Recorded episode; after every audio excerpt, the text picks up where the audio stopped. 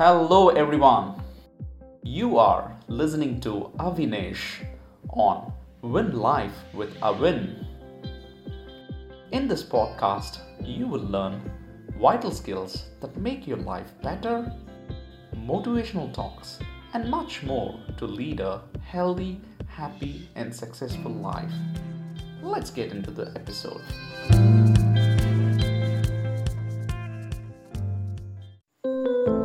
Are you owning things? Or things owning you? Have you ever felt you are having too many things to maintain and manage? This is one of the biggest problem statement in the today's world. If you have also felt so and resonate with me, then this episode is for you leading a minimalistic lifestyle. We buy a lot of things unwantedly and keep on storing somewhere in our house, which will start occupying some space. Sometimes we do not even have a second thought in buying things, even it's going to be of one time use. Certain people will buy things with utmost joy and pleasure. Then use it for certain days and leave it as such, which again occupies a lot of space at home. Now, people have also developed the habit of buying things not just for their needs, but also if there is an interesting offer over the product. People go crazy indeed too much of toys for children, too much mobile phones, too many apps, more houses, more than one car, too many things in the wallet, handbag, too many utensils in the kitchen, etc. etc. So many I can say as an example. One step ahead, certain people also get loans to buy these products and end up paying EMI, which adds more burden to their day to day life. And this ends up on things starting owning you. We would have idly bought these products to make our life easy. Instead, it became vice versa over the period of time if you don't practice minimalism. Just take the time to define it for yourself not really sure where to start and how to start and how to start defining what you want in your life, just do this. Focus on what you really want. Focus on what makes your life so alive. What are you really passionate about? And then begin to strip away the unwanted things. Let me give you some simple tips that'll help you to lead a minimalistic life. Number one, declutter your physical environment. This seems pretty obvious, but it can be the most painful step for folks who have real attachment to their own items. So I would tell them to start slow and intentional. Check out the ones that are untouched for more than a year and you should not be using it really. Just try to clear them off. You can also do a different hack. Take them and hide it. You think you could do without for a few months. Give yourself a distance to be able to give them away.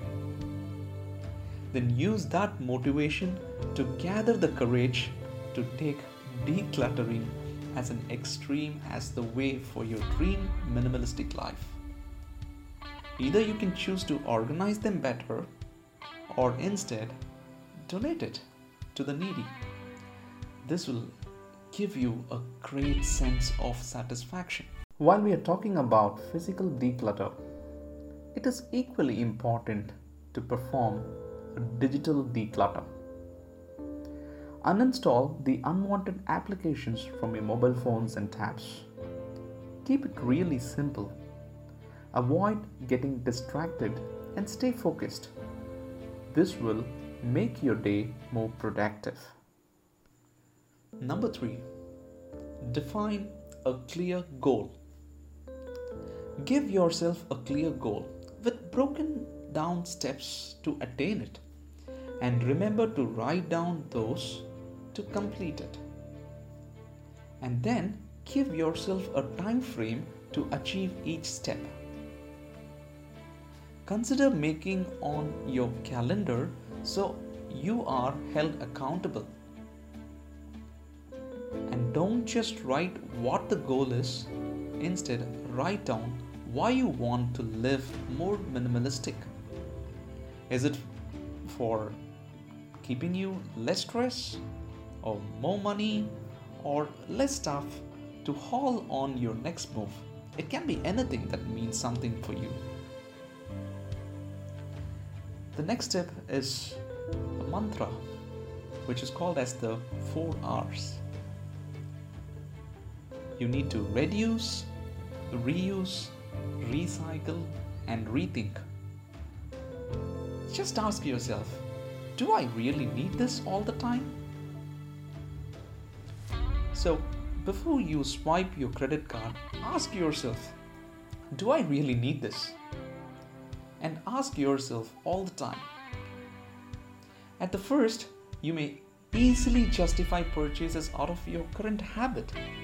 But as the question sinks in you, you might find yourself realizing you don't need many of these items you impulsively buy.